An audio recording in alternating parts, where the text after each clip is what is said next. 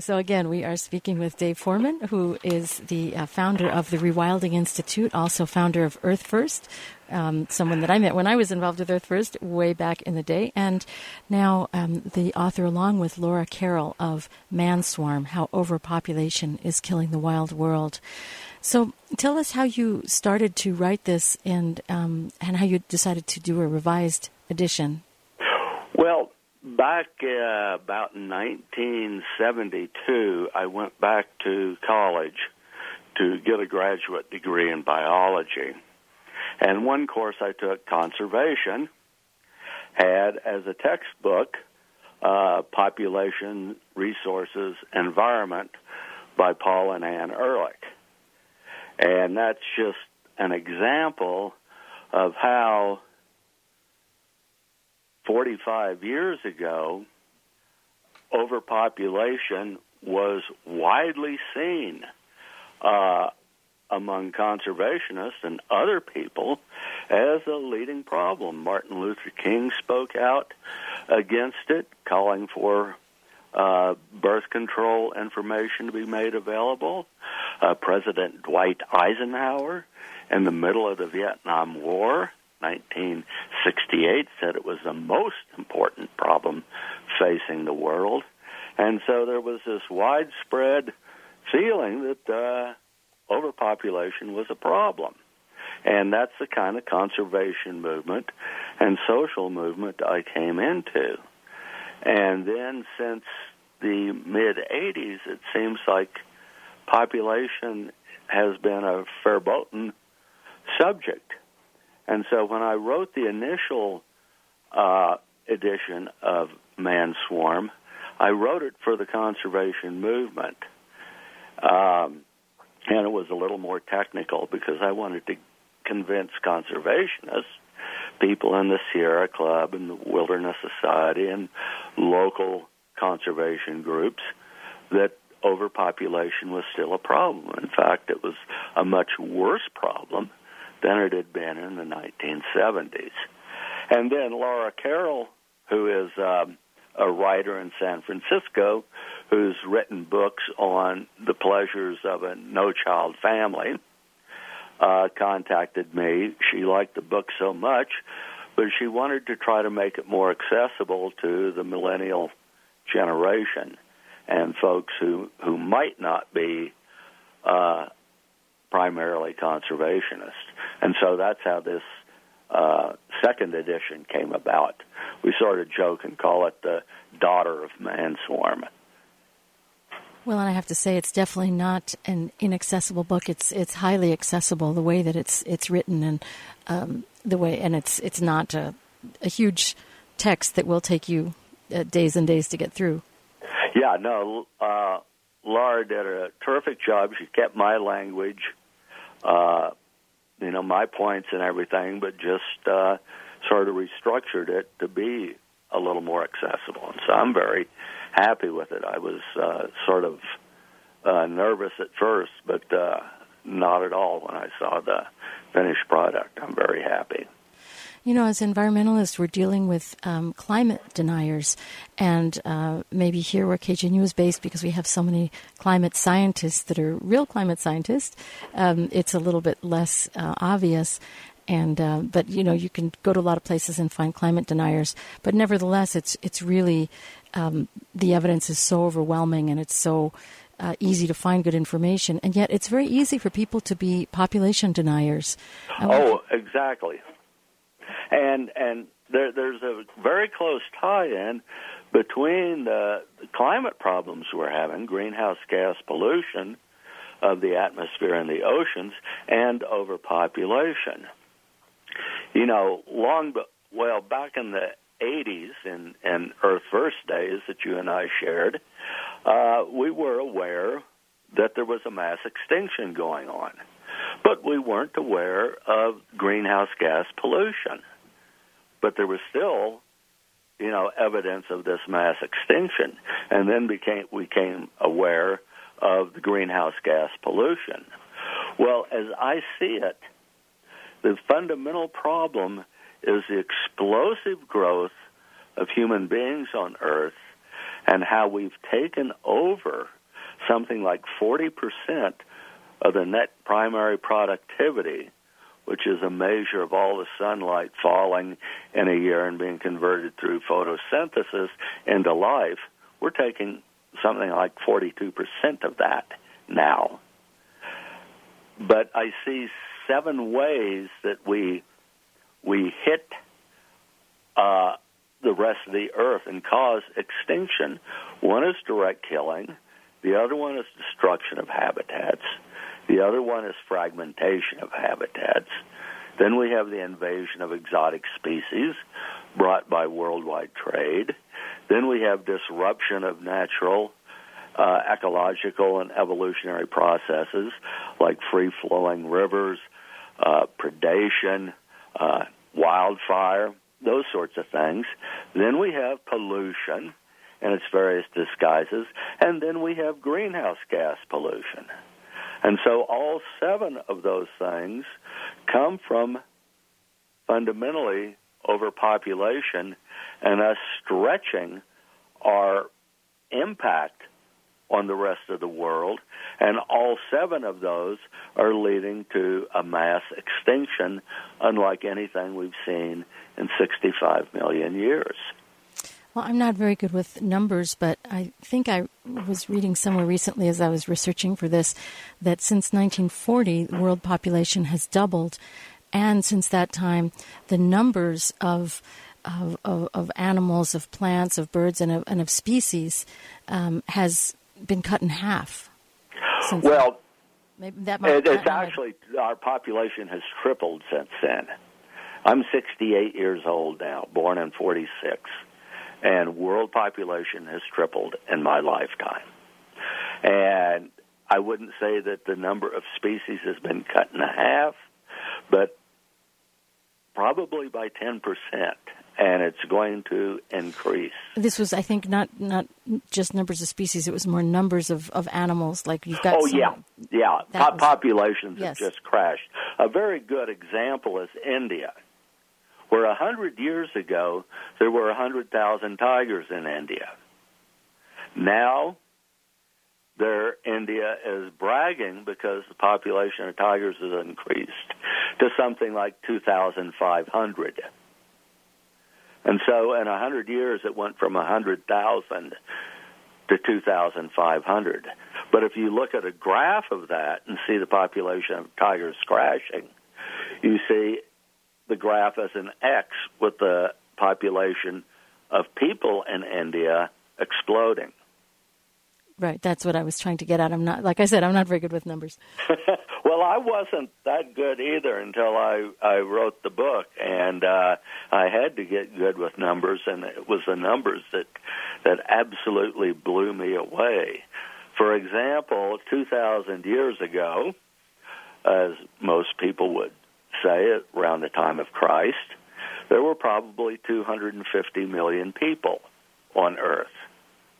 It took something like 1,500 years from AD 0 to AD 1500 to double from 25, 250 million to 500 million.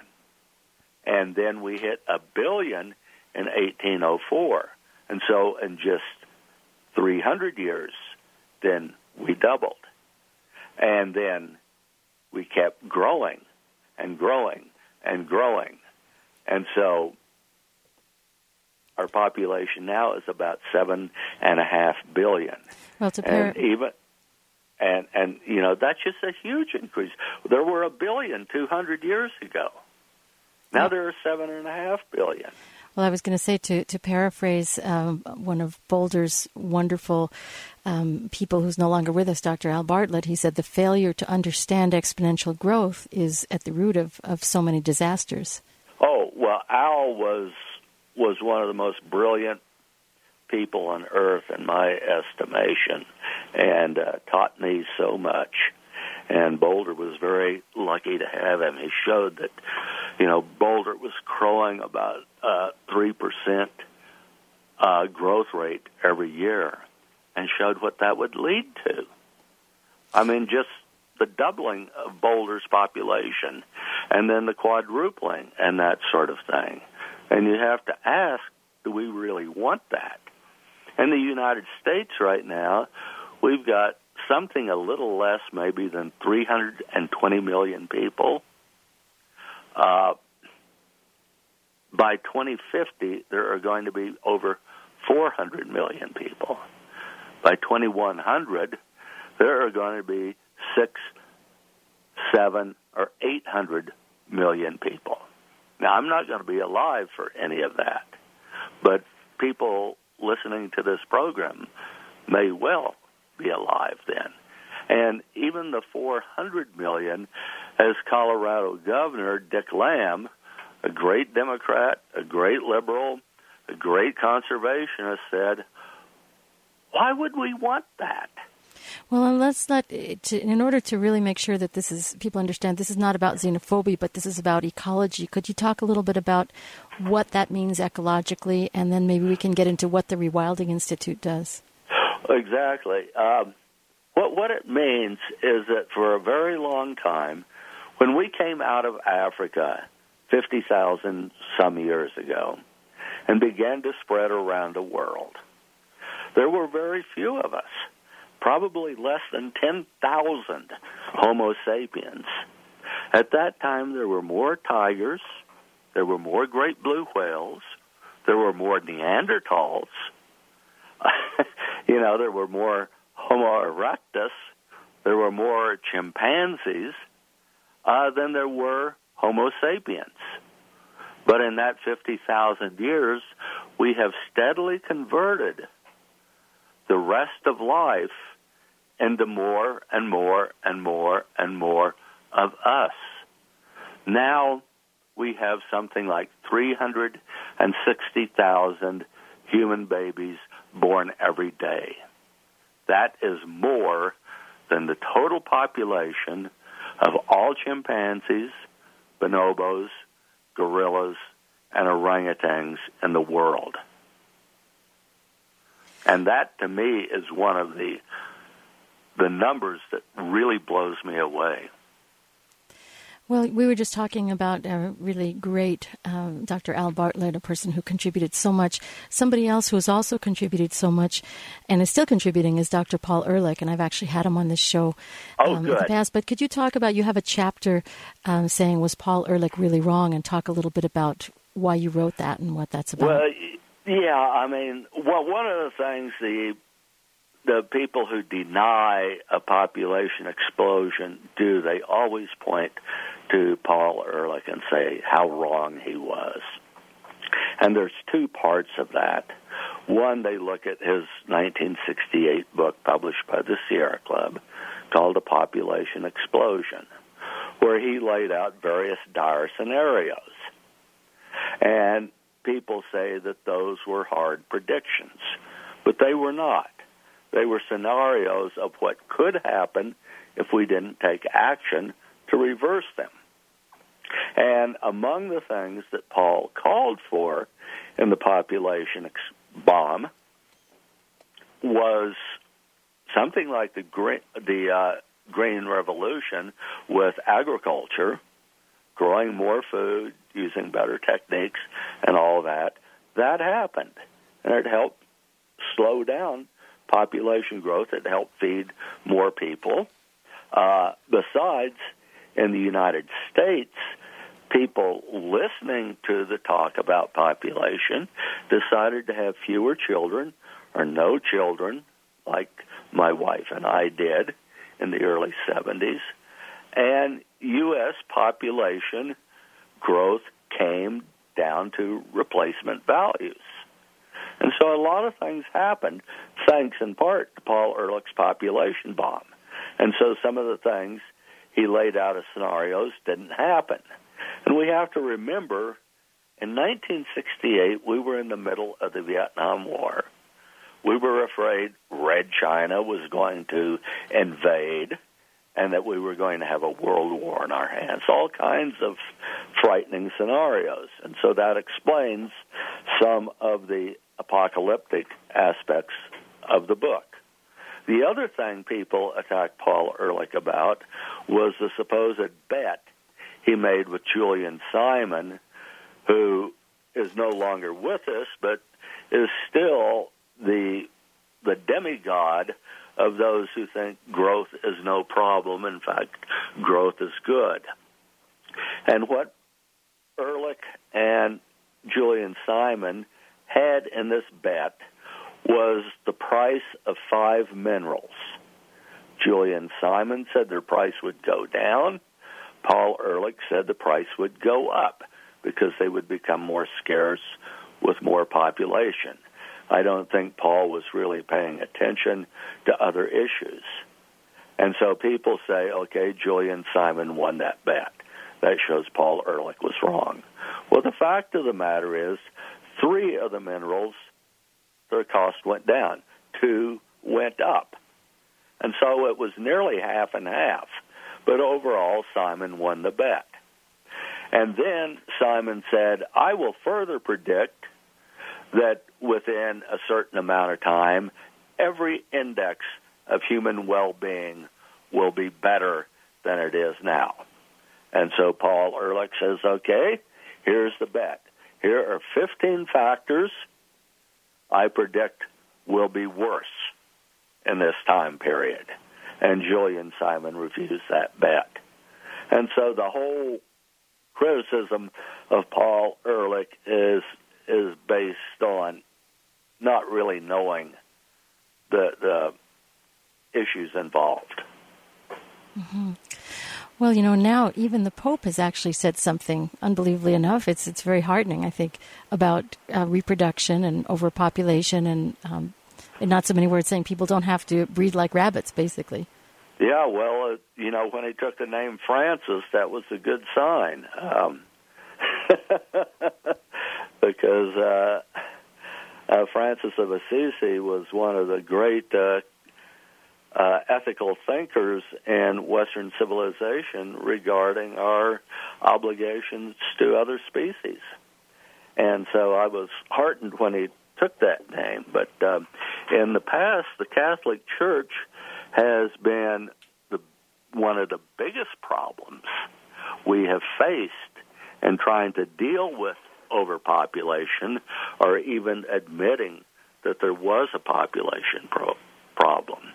I think the Catholic Church in the 1970s saw people talking about overpopulation as supporters of abortion, and so they decided to undercut support for abortion to deny uh, that overpopulation was a problem. Well, I just thought it was a really huge step forward that the Pope um, said something about, well, population experts say that three is a very good limit. And of well, course, that's good. Uh, it needs to go down uh, at least another one or two, but um, that's that's very good. I mean, it's been shown that if uh, people had just one or two children, that would pretty well lead to a halt in overpopu- and population increasing. The problem is is that we still face overpopulation. There are too many of us by far right now to to be able to provide good lives for everybody and to be able to keep the whole range of of species on on earth and wild places as well. And so, what do you do at the Rewilding Institute? Well, at the Rewilding Institute, we we come out of conservation biology. The idea that uh, we have to look at the biology behind the current mass species extinction and ask how can we do things better? Particularly, how can we make conservation better. And the key thing there, the one thing in conservation that is the key solution is protected areas. And Colorado is fortunate there with wilderness areas, national parks, and other things.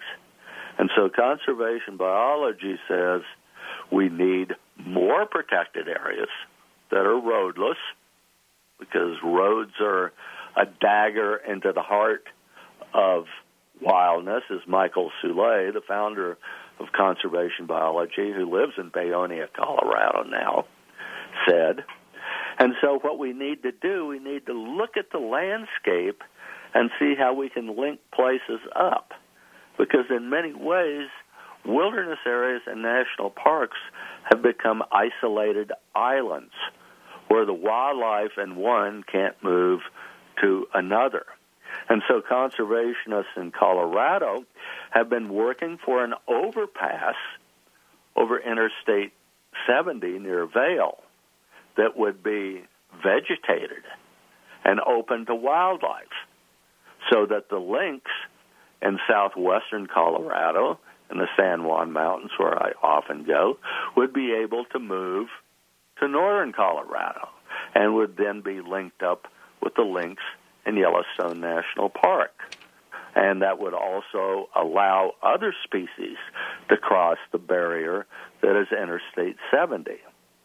And people in Colorado, a number of groups have worked together to put out the Southern Rockies Wildlands Network design, which shows different ways we could protect uh, wildways or wildlife movement linkages between the San Juan Mountains, the the central Colorado complex of wilderness areas around the Runebaugh snowmass, and on up to Rocky Mountain National Park and the Zirkels and all of that over to uh, Dinosaur National Monument to the Uintas in Utah, and then on up to Yellowstone.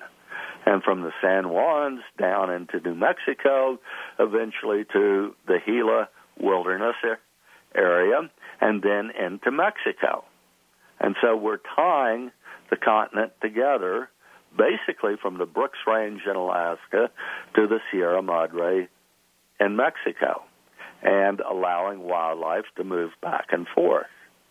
And this could be done with, you know, very little impact on people, uh, other than the need to control things like off-road vehicles, more road building.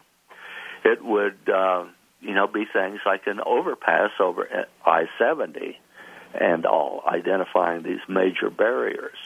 And so that's the main thing we work on. But I realized I can't really talk about rewilding until we talk about overpopulation and how that is impacting everything. Well, Dave, I want to thank you so much. Our time is just about out, but people can get the book, Man Swarm How Overpopulation is Killing the World, written by Dave Foreman with Laura Carroll. And you can get it online and you can contact the Rewilding Institute. What is your website there? Our website is rewilding.org.